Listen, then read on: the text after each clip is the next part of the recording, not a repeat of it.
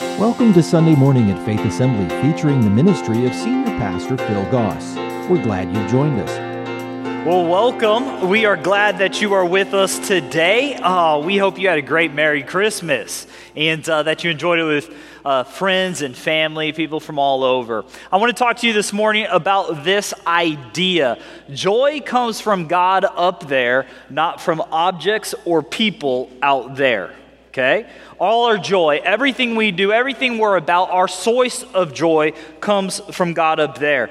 In fact, uh, have you ever heard that classic uh, saying, right, when it comes to the turn of the new year?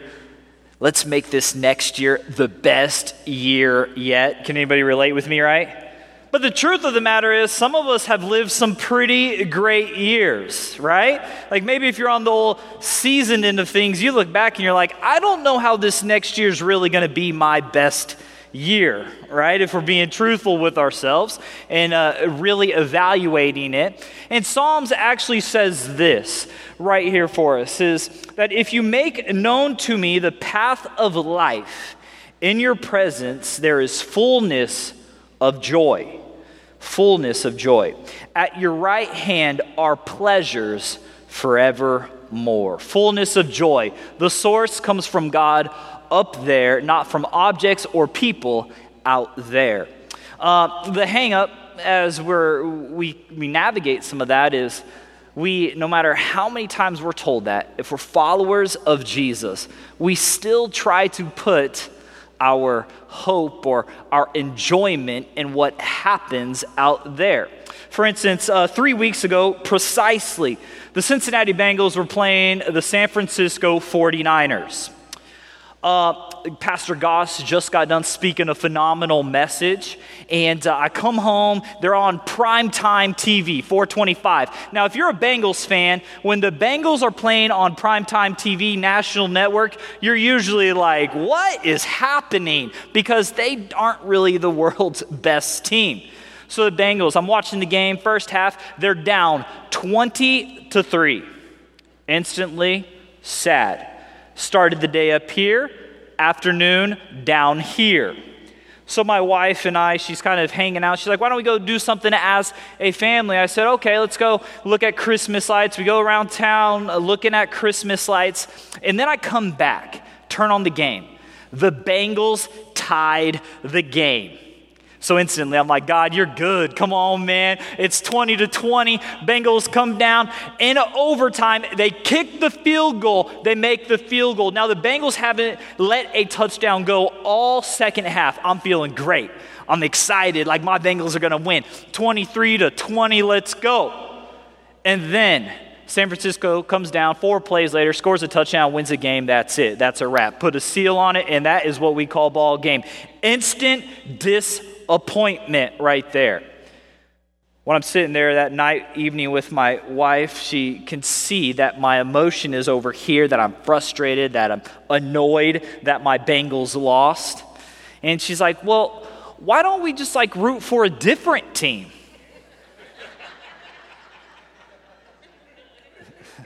Seriously, like, it took God's intervention at that moment. But I'm like, no, we're a Bengals family, you know, like we were raised not correctly, Bengals all day, every day in that sense. So then later on, she can still see, like I'm getting short with my kids, I'm frustrated, my kids are saying something, and I'm like, boy, listen up, you got to be, and I'm like irritated because the Bengals lost. Everything's going well, Bengals lost. And then we're laying in uh, bed, just kind of relaxing, calming down for the night, and she's like, well, why don't we like root for a different team, like, I don't know, the Packers? Now, you have to understand a little bit of backstory. Pastor Goss is a Packers fan. I was this close. Oh, boy. That night, it was a very trying night. The issue with that being is I let the Bengals de- determine and dictate how my day kind of played out, my emotional spectrum. I put my enjoyment based on something out there versus God up there. Now, we see this happening a long time. It's confusing times. It's interesting, parallel times. A lot of people put their hope or their enjoyment in what maybe the White House does. For instance, it started, you know, two years ago, about fifteen days. Hey, everybody wear a mask. Everybody quarantine. Let's stop the spread. Now we're three variants later. People are, are, are struggling. Depression is at an all-time high. I said this on Christmas Eve. Depression is the most significant disability that's being uh, accounted for from a physician's stake. Between the ages of fifteen and forty-three, sixteen million Americans are being diagnosed with some kind of clinical depression.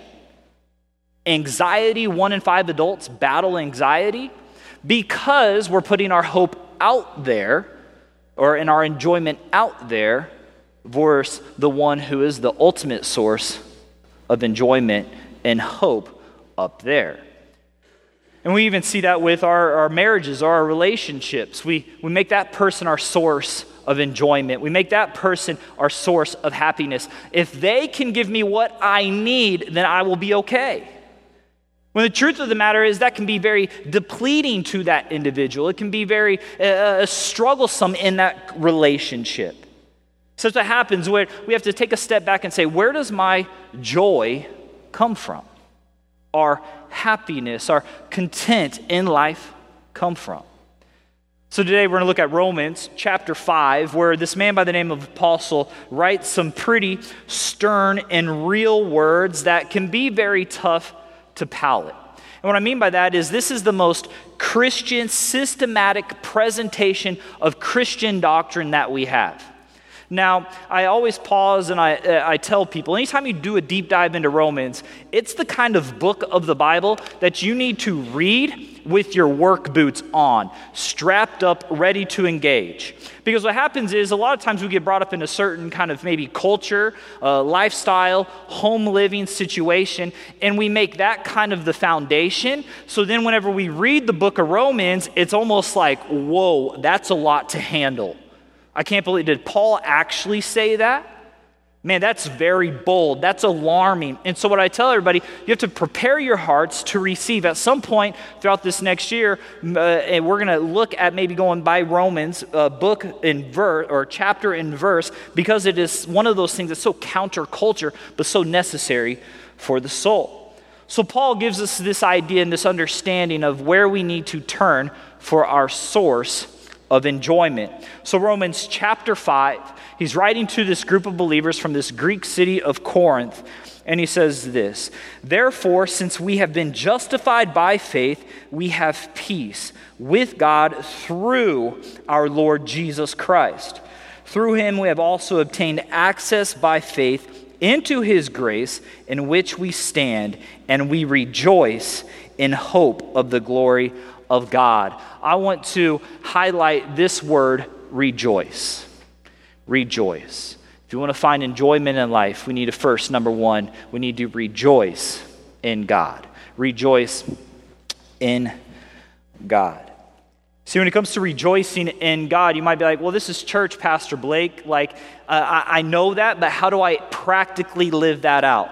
Well, it begins by having a relationship with Jesus. Jesus fills the void. In fact, I want to give you three ways Jesus changes things. And Paul opens it up by this. He says, and Jesus changes our identity, number one.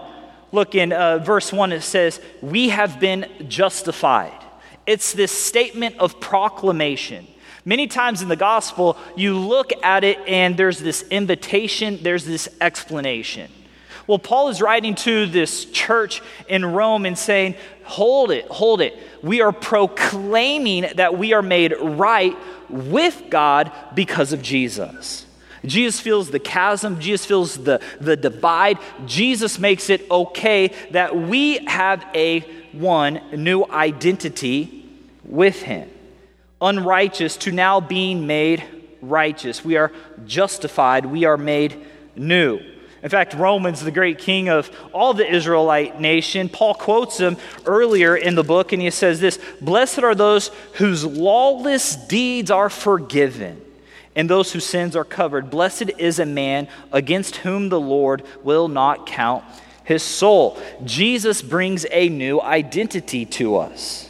Rejoicing in God means we, through Jesus, have a new identity. Number two, Jesus changes our relationship with God. Jesus changes our relationship with God. The Bible talks about this uh, idea of war, that we are at war with God before we accept Jesus as our Lord and Savior. In fact, uh, uh, Romans eight seven says this: the sinful mind is at war with God. It does not obey God's law. It can't. See, conflict happens when two parties want ownership. So you're constantly in this understanding, who's going to own my life? Is it going to be God or is it going to be myself? And, and I, I don't know, I, I sometimes let my own self down. I, I make some mistakes. I say some words that I regret. But see, with God, when we allow Jesus to change our life, when we allow Jesus, he changes our relationship with God, that the pressure is off me and that God is now leading. God is now in control. It's not my desires, it's God's plan for my life that I'm in pursuit of. And number three, Jesus changes our emotions. So we have obtained this statement, what Paul says, we have grace in which we stand. Obtained access, this, this faith gives us grace. We now rejoice in hope. See, before Jesus, we had no hope. There was an end and it wasn't looking pre- it wasn't looking pretty for us. We go from being hopeless to now hopeful. You look later on in, in Matthew, or in Matthew chapter twenty-three, Jesus has this kind of statement. He says, I desire people to be of mercy, my followers of mercy, not of sacrifice. Verse, this, this complex understanding of it is not about all this ritualistic way of living, but it's about this emotional state and this character, this being of who we are, to give mercy, to give grace. Jesus changes our emotional state, our way of looking at life. I'm always perplexed when individuals say that they are followers of Jesus, yet their emotional states kind of say contrary ways. What I mean by that is this: you and I, we each face difficulties in life. In fact, we'll talk about that here in a moment. We go through challenges, we go through hiccups, we go through up and downs. Now, someone not following Jesus might take that, run with it, and their emotions could be everywhere. See, a follower of Jesus is saying, hey, I am going through a hard time, a difficult time, but I know that, yeah, I'm going to experience some emotional highs and lows, but ultimately I'm going to come back to this foundation of who Jesus is in my life. It's how we navigate those emotions that separate us from someone who follows Jesus and someone that doesn't. So when we rejoice in God, Jesus changes our identity, he changes our relationship with God, and Jesus changes our emotional state. That's what Paul is referencing to in Rome when he's writing this from the city of Corinth when he's in Greece. Number two for us this morning is this: we rejoice in difficulties. Rejoice in difficulties. When we start focusing our attention on God above there, up there, then we don't have to worry about what is out there, and then what is out there might be a difficult situation that we have to handle, might have to deal with. Anytime I speak with someone uh, who's maybe doesn't really have a relationship with Jesus, maybe they're far from God and they're looking, they're sourcing, one of the biggest questions I get is, well, if God is so good, if God loves me so much, why does he allow bad things to happen to good people? It's one of the most trying moments that every believer maybe sources and goes through in their life. And I, I believe it comes down to this. After years of looking at it, the truth be told, if I tried to get up here and explain, hey, God allowed this to happen in your life and give you a clear answer, the, the truth be told, I, I don't know. I don't know why some things are permitted, some things aren't, and some things uh, happen to us. I, I don't know. And I, I think anybody who proclaims the gospel and says, hey, I know exactly why this happened, this tragedy happened in your life, then I think you should take a step back and really evaluate what you're listening to. But what Paul is saying right here, and what I've boiled it down to in my own words, in my own life, is this: when difficulties come up, they can be defining moments in your life. When difficulties arise, you can let them define you for the good or for the worse. For my family, I think about leaving a legacy for my sons and my daughter. I want them to look at my life and say, Dad, Something maybe have happened to you, something you've maybe gone through, something maybe you've processed, but you always kept your head up. You always kept looking forward. You always kept a good character-built example for our family. So my question to you is, whenever difficulties arise, are you going to make them, how are you going to make them your defining moment? Are they going to be for the good or for the worse? When I think of good or making defining moments great in life or the most out of them, I think of this classic hymn, It Is Well. Anybody familiar with it? It is well with my soul. So see, I try this every time. Uh, first service I tried to sing, got so bad people asked me to invite our worship leader up here. So we're going to take a moment. If you know the words, we don't have it on screen. This kind of impromptu, we talked about it. And this is what we're going to do. We're going to sing, It Is Well With My Soul. So here we go. Pastor Steph. Say, it is well, it is well.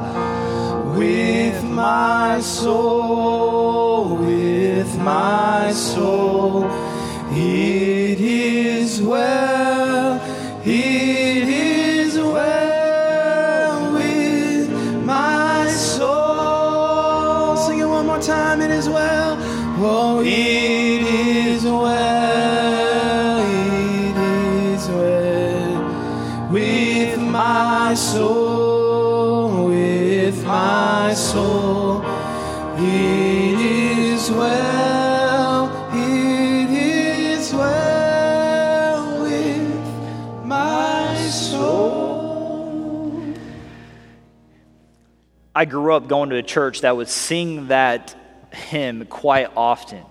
So there's a story behind that hymn. Horatio Spafford, he uh, went through great, two big tragedies in his life. One, he lost his son uh, in a fire, the famous, the Great Chicago Fire in eighteen seventy-one. Travesty in his life. Sometime later, he is getting ready to go uh, uh, do a uh, music for this man by the name of D L Moody in England. Uh, if you know any of your church history, these are big names back in the eighteen hundreds. He's getting ready to go. So he sends his family before him, his wife and four daughters.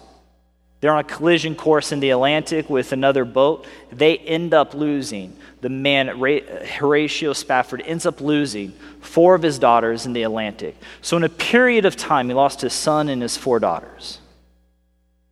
Then uh, he's going to console his grieving wife. And as he makes his way across the Atlantic, comes to this place in the Atlantic where the incident happened. And he coined one of the greatest hymns of all time. He allowed that difficult moment, and he made it a defining moment, but for the good. Romans five, verses three through five, this is what Paul encourages us to do. Whenever we are looking for joy in this new life, we need to, to rejoice in difficulties. And then he continues in verse three. Not only that, but we rejoice in our sufferings, knowing that suffering produces endurance, and endurance produces character, character produces hope, and hope does not put us to shame because God's love has been poured into our hearts through the Holy Spirit who has been given to us. Rejoice in difficulties. Find the balance when you're going through a hardship, oppression, distress. In each circumstance to say, God, how can I rejoice in this situation? I have this twenty-four hour rule in, in our family life. Whenever something maybe is said to me, whenever something maybe comes into my life that is uh, gripping, hard to handle, a difficult situation, I take a step back, I wait twenty-four hours. I call someone who is well, who's full of wealth and wisdom in their mind, who's going to tell me how to process that situation. Not someone that's going to back my emotional state, but someone that's going to speak truth to me. Rejoicing in difficult situations, when we're suffering, it produces endurance. It's kind of like going to the gym. Whenever you go to the gym, you're breaking down your muscles and you get built back stronger. You come back and you say, hey, I'm training in the gym, I'm sore. Next day you get up, you do it a little more. Eventually, time and time again, that endurance, that suffering on your physical body, you come back stronger. A lot of times, new followers of Jesus, get re- they wrestle with this because it's, oh man, this, this suffering I just can't handle. But then you talk to someone on the other end of the spectrum who's a seasoned saint, and they're like, I got it together. Like, hey, I've gotten a little tougher. I've, I'm producing. I'm enduring this. And they kind of look at the situation and say, just hang in there. Just hang in there, young follower. But then endurance, Paul continues, also says, it produces character. See, counting the wallet matters. Counting the calories matters. Counting the family outings and the family memories matters, but counting character is what truly matters. Um, we're a young family. We have three kids, and it's a challenge. But I want my sons and my daughter to develop some character. So there's moments where you have to take a step back, and you have to allow parents, you have to allow your children to go through something so that they can develop some character. Can't always protect them. When kid wants to be picked up, you say, well, why, why do I need to pick you up? Why are you whining? Are you whining because you're arguing with your brothers or sisters? What's going on right here? You have to allow this endurance and this character to be built up. It's in our difficult times so that we can weather the storm, that we can eventually then our character produces hope. It's saying we have hope in God. We have hope that he is going to be the man who's laid out the plan, who's laid out the map for us, and we have hope in that. The world might say something and we might not like it. They might not respect or receive what we are all about, but when we have hope in Jesus, hope that he's coming to be, be with his church, then we have nothing to really worry about, fret about. When twenty twenty-two comes, it's not a, I'm worried about what's going to happen out there. I know that I have a hope that is up there. And then when we continue this, it says this, hope does not put us to shame, Paul writes. Many times people will make fun of the hope of a follower. And I'm saying, well, what hope do you have?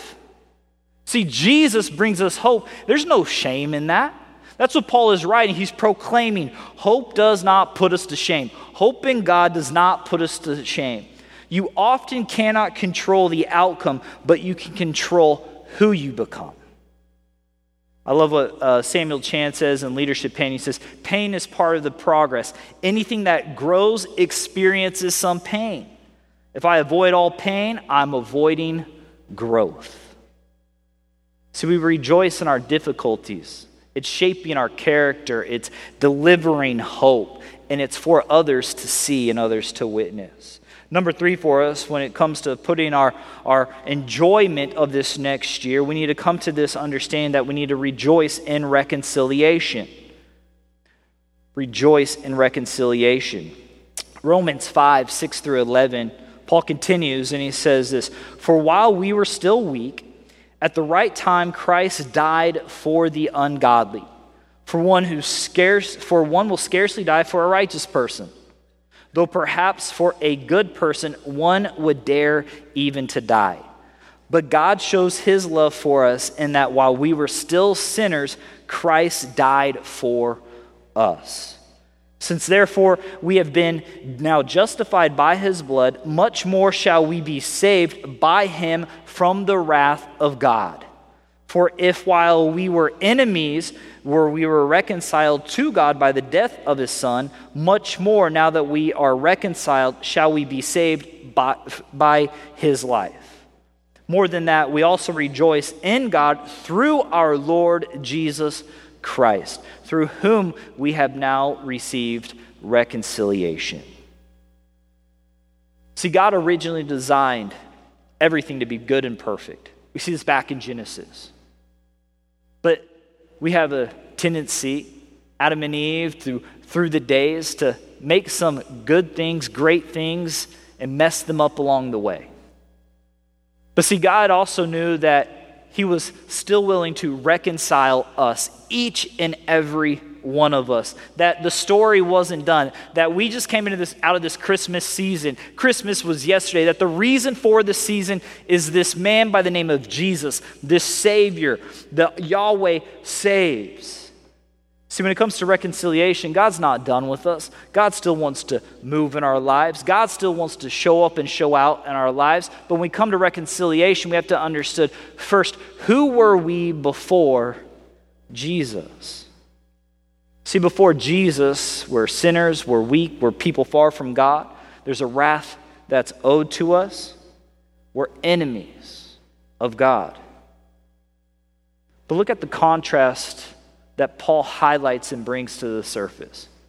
God loved us still so much that as enemies, he gave his one and only son, Jesus, for us. Now imagine having a relationship with God, how much he loves us and cares for us, that when we begin that relationship with God through Jesus, how much more great things will be because we're no longer enemies, but we're children of God. See, when it comes to reconciliation, we see who we were before Jesus entered the picture. And then when it comes to reconciliation, when we rejoice in reconciliation, that God didn't give up on us, that God still is working in the narrative and the story. It says, now how were we reconciled? Because Jesus died on the cross for us. See, Christmas highlights when the Savior comes. Easter celebrates what the Savior has done. Christ died for us. If God is for us when we were enemies, he'll sure be for us when we are friends. Who are we now then when it comes to reconciliation? When you begin a relationship with Jesus, you're saved, you're loved, you're justified. You have the Holy Spirit, that same Spirit that resided in God and the apostle, or the excuse me, resided in Jesus, the apostles. You have that same Spirit that's living and active and at work in you. I just want to highlight as we close this morning in Romans five five, and hope does not put us to shame because God's love has been poured into our hearts through the Holy Spirit who has been given to us. See, reconciliation means there's peace, there's joy, there's restoration.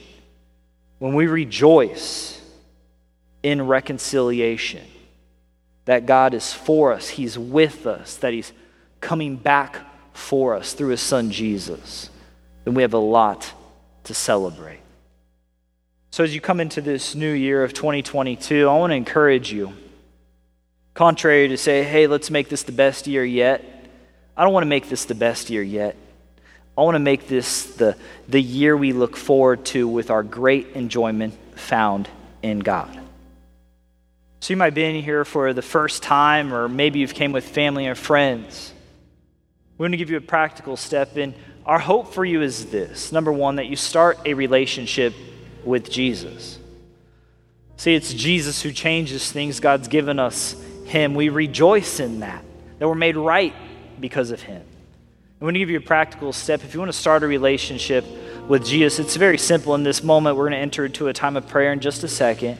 But you say, God, what do you have in store for my heart, my mind? Lord, I believe that you sent Jesus from heaven, you humbled him to earth, that he died on the cross, that you rose him again three days later, and therefore we are saved. And when we get into this time of prayer and you pray that in your heart, I want to encourage you, stop by the hub, fill out a communication card, because we believe here at Faith that life is better together, that you shouldn't go at life alone. And then number two for us is this. Maybe you've said, well, I have a relationship with God, Pastor Blake. Maybe I just want to encourage you here in just a moment to continue to find your enjoyment in him. Maybe redirect, maybe dial in. Maybe you've been putting some of your hope in that stock market or family or people or marriages or relationship. Maybe you've been putting your hope and enjoyment in others, and maybe you're kind of waffling right now and you need to kind of center it up and say, I want to put my joy at the main source, and that's God. So I'm going to ask you if you'll stand with me. We're going to pray, and we're going to enter this final song. And then we have some closing remarks for you as well.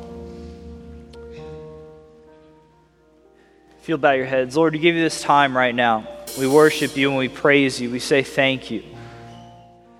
Today, when we've gone through different scenarios in life, and when we look at bringing twenty twenty-two into the, these upcoming days, may we always remember that enjoyment in life comes from you. Joy in life is established in you. Lord, may we not get distracted. May we not be uh, uh, moved in certain situations. May we not be people who react, but people who act according to your plan and will in our life.